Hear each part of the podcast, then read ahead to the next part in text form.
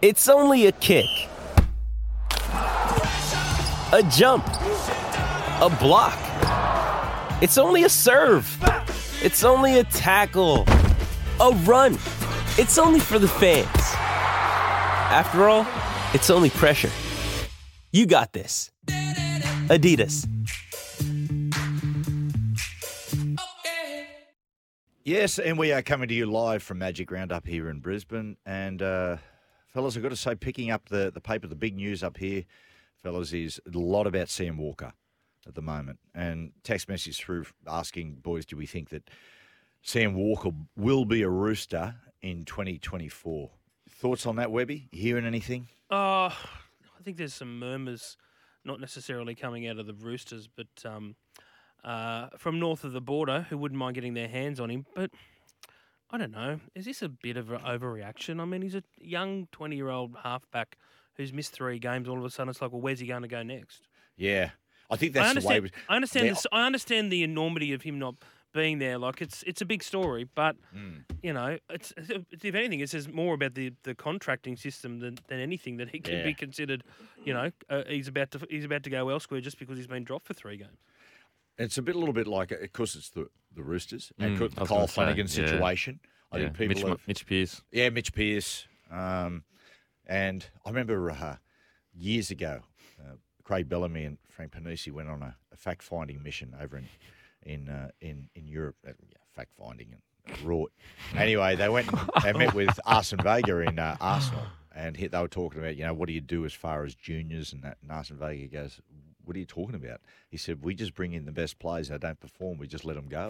You know what I mean? Now, I'm not saying that's exactly with the Roosters, but but that's that's the philosophy. Is you bring a player in, you pay him well, and if he doesn't perform, then you move him on. Mm. And The- yeah, The, the, the weird thing with the Sam Walker situation is, is that I think it's a little bit more than oh, you know, just put him back to reserve grade to learn his game because Sam Walker and Keary they've had quite a while to gel, yeah, and they just haven't seemed to gel that well. And and it's hmm. almost as if I just think when I look at Sam Walker, his whole life he's the man. He's the guy that gets the ball, wins the games. You know, we all understand that.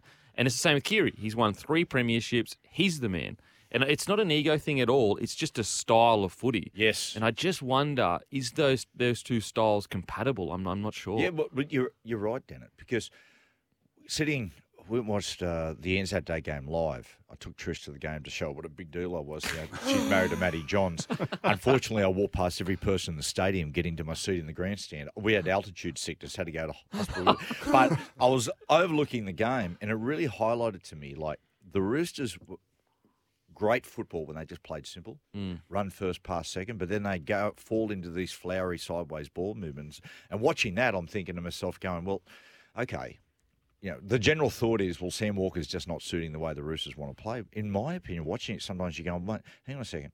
Like, maybe the way Sam wants to play, a little bit ad lib, a little bit more reactive, is more what the Roosters should be doing. Mm, it just it just hasn't seemed to for for five years now, or maybe less. Maybe you know they had a year or two with really unlucky amount of injuries, but I just haven't seen a Roosters style of footy for a, for a while now. Now we saw it for about seven games last year, and guess who was leading them around the park? It was it was Sam Walker. Yeah. Um, you know, sorry, sorry, Webby, you go. Sorry, sorry, sorry. It's um, it, it's almost like um, if they could press forward and go into the future, so they could hurry up and wait for Luke to get to the end of his career, and and they obviously see Manu and, and Walker as as the future in the halves. The big question is whether they're whether Sam's prepared to wait. Yeah, a, a right. season and a half to get there. Well, I don't think he's going to be. Webby. I don't think he's going to be sitting in reserve grade for that amount of time. But Well, it's going. yeah. to It's interesting to see at what point. Like I, I can't get a read out of out of the Roosters at all about what they're thinking of of when Walker might come back. But they're a Mm. winning team at the moment without him. Well, and the other thing, Webby, is what is, you know, pressing forward, what is in Sam's mind, his future. Like Adam Reynolds, for instance, two years' time, where he hits the end of his Mm. career with the Broncos, you mm. know, it, it always appears to it- it's always appeared to me in my just purely gut feel that Sam Walker one day will end up at the Broncos. Mm. It's music Yeah. to my ears. That's that's uh, that Yeah, That's what I've always just, felt. Again, I, I, I just harken, but like what I, some people think, okay, he's just going to go back to reserve grade for a couple of games and then he's going to come back. Then it's like that's just chopping and changing, and I just don't think the Roosters. I think they're smarter than that. That's what clubs that are at the bottom of the table do. They chop and change, and whereas the Roosters go, no, no, we we we make plans, we stick to them for a period of time, we see the result. As you said, best players in, play well, best players out. Well, the thing about it is, Denan, too, is people are going, oh, well, it's just, you know, the general feel is a couple of weeks there, then he comes back in the side. Now, the problem with that, in theory, is the fact that Sam being dropped has got as much to do with getting Manu into the middle field mm. Mm. as anything. Mm. So, I mean, what, so what are we saying? So you're dropping Sam to purely on mainly on the fact of bringing Manu in to give the attack more directness and more punch. So, you know, suddenly, you know, the answer are they really going to push Manu? Say, okay, you've had your time now. Let, let push you back into the centres, Mm, yeah. which we said it, it just doesn't produce their best football. Anywho, uh, now um, on a different note, uh, my excellent podcast series, um, Good Chat, uh, spent a couple of hours, a couple of days ago with the great Fatboy Slim.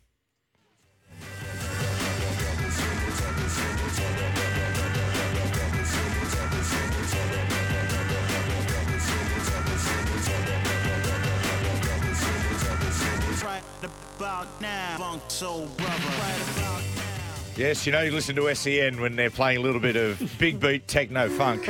Um, mate, I tell you what, it was a, a delight. What a what a good fella. Are you boys fans? Are you Fatboy Slim? I like the singles. I wouldn't say that I- I've gone deep deep on uh, Fat Boy, but Oh. I do like you know Praise You and Weapon of Choice with Christopher Walken. Oh yes, Same. yes, very mate, very very entertaining. Of course, real name Norman Cook.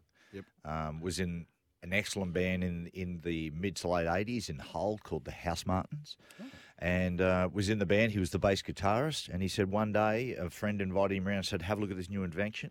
Electronic drum machine, and he said he quit the band straight away and transformed himself into Fatboy Slim. Wow. It's pretty, but no, we're just having a, uh, a general chat just about his rise and rise. There's a documentary about to come out in a couple of weeks. Uh, it it focuses on he's he's a Brighton boy, um, uh, in the south of England, there towards the bottom of England, and basically it was his homecoming, and they put it as a festival on the beach, uh, boutique on the beach, and they estimated it's right forty thousand people going to turn up to a relatively small beach in Brighton. Two hundred fifty thousand people turned up to the gig, and it centres Holy. on Just for him. Just for wasn't him. a festival just for him. just That's for incredible. just for him. Oh my and it, god! it shows him in the hotel room, right? And he's sitting in there, and he's he's pumped up, and he's having a drink, and he's getting ready, and and it's just you know adrenaline and excitement. But as he's looking out the window, and people are coming and coming, and coming, suddenly it starts to turn into dread, and the police come in to his room and says, "You could be responsible for what they said was basically a Hillsborough of sorts. Yeah, this right. is this is the the danger." That, that is happening. there. Oh, It's my on that. Have, have you ever been to a concert like a DJ concert? For me, they're just like up there. I've been to on- festivals and that. Yeah, and they're like just do, working the decks, like great music. But Yeah, yeah. I, I is it that exciting Well, to ju- watch a DJ? I uh, t- just I never really had a full appreciation of DJs, like until like speaking to him about, like for instance, Rockefeller Skank we just listened to, and I said to him like. So I sort of think, yeah, but they're playing someone else's music of sorts. Yeah. And I said, how did you come up with that sound or that song? And he said, right, what I did, he said, I used to play the song Funk Soul Brother. And he said, but then all of a sudden I was listening to The Clash, I, uh, I Fought the Law. And he said, I just stripped a little part from that. Then I went and listened to this song and stripped a little part from that, stripped, and he said, and just combined it all together.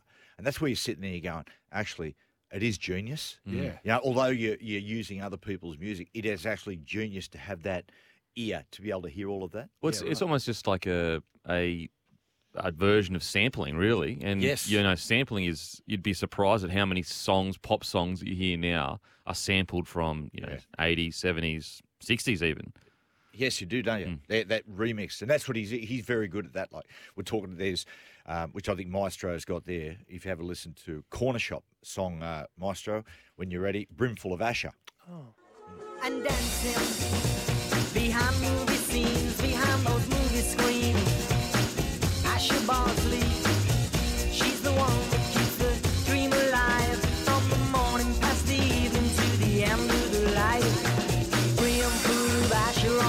So that was a band, uh, Cornershop.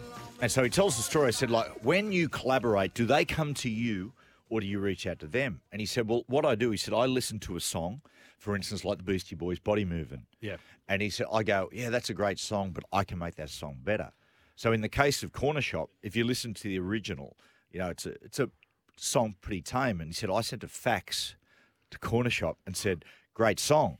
And they sent, temp, sent back fax, thank you. and, he, and he sent a fax, would you mind if I do something with it? And they said, go for it. And remixed it. And same with the Beastie Boys, you know, body move in. Yeah, yeah, yeah. I'm That, not really that, doing it song, that was justice. huge, that song in the 90s. Oh, Massive. mate, you couldn't that escape was- it. yeah, I it know, was mate. Oh. Yes. worm. All the dance floors are full of people on the Garys just really just going nuts out. Anyway, drink responsibly. Well, but have a look. It's coming out very soon, that documentary. You'll enjoy it. It's pretty wild. We'll take a break and we'll come back. We'll talk about Joshy Schuster situation.